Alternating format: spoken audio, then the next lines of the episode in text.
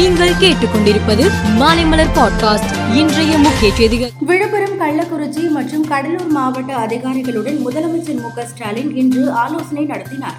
அப்போது பேசிய அவர் மக்களின் அன்றாட தேவைகளை பூர்த்தி செய்ய திட்டங்களில் ஒவ்வொருவரும் அதிக கவனம் செலுத்த வேண்டும் என்று அறிவுறுத்தினார். அதிமுக பொதுச் செயலாளர் எடப்பாடி பழனிசாமி டெல்லியில் செய்தியாளர்களுக்கு அளித்த பேட்டியின் போது கட்சிக்கு துரோகம் செய்கிறவர்கள் யாராக இருந்தாலும் அவர்களுக்கு இந்த கட்சியில் இடம் இல்லை என தெரிவித்தார். மேலும் ஒரு சிலரை தவிர்த்து அதிமுக மீது நன்மதிப்பு வைத்து இந்த இயக்கம் மீண்டும் ஆட்சிக்கு வர வேண்டும் என்று விசுவாசமிக்கவர்கள் யார் யார் இருக்கிறார்களோ அவர்களை எல்லாம் கட்சியில் சேர்த்துக் கொள்வோம் என்றும் எடப்பாடி பழனிசாமி கூறினார். தமிழகத்தில் உள்ள தனியார் கலை அறிவியல் கல்லூரிகளில் இரண்டாயிரத்தி இருபத்தி மூன்று இருபத்தி நான்காம் கல்வியாண்டுக்கான மாணவர் சேர்க்கைக்கான விண்ணப்ப விநியோகம் வருகிற மே ஒன்றாம் தேதி தொடங்குகிறது. பிரான்சில் நடைபெற உள்ள போர் விமானங்கள் பயிற்சியில் ரஃபேல் விமானத்தின் முதல் இந்திய பெண் விமானியாக ஷிவாங்கி சிங் பங்கேற்க உள்ளார்.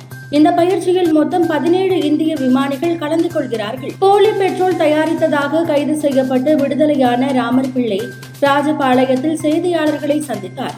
அப்போது விருதுநகர் மாவட்டத்தில் விரைவில் மூலிகை பெட்ரோல் ஆலை தொடங்கப்படும் என்றும் அதில் மூலிகை பெட்ரோலை தயாரித்து பொதுமக்களுக்கு லிட்டர் பதினைந்து ரூபாய்க்கு வழங்க முடியும் என்றும் குறிப்பிட்டார். கர்நாடக மாநில பாஜக தொண்டர்களுடன் இன்று பிரதமர் மோடி காணொலி மூலம் கலந்துரையாடினார்.